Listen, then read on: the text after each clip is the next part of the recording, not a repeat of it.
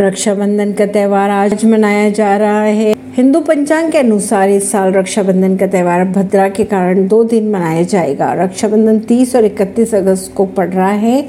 इस बार रक्षाबंधन के दिन भद्रा लग रहा है, जिसकी वजह से राखी दो दिन तक बांधी जाएगी। 30 अगस्त को पूरा दिन भद्रा रहेगा और रात में ही शुभ मुहूर्त शुरू होगा। वही बहनों को राखी बांधते समय कुछ नियमों का भी पालन करना होगा। परवीन नई दिल्ली से।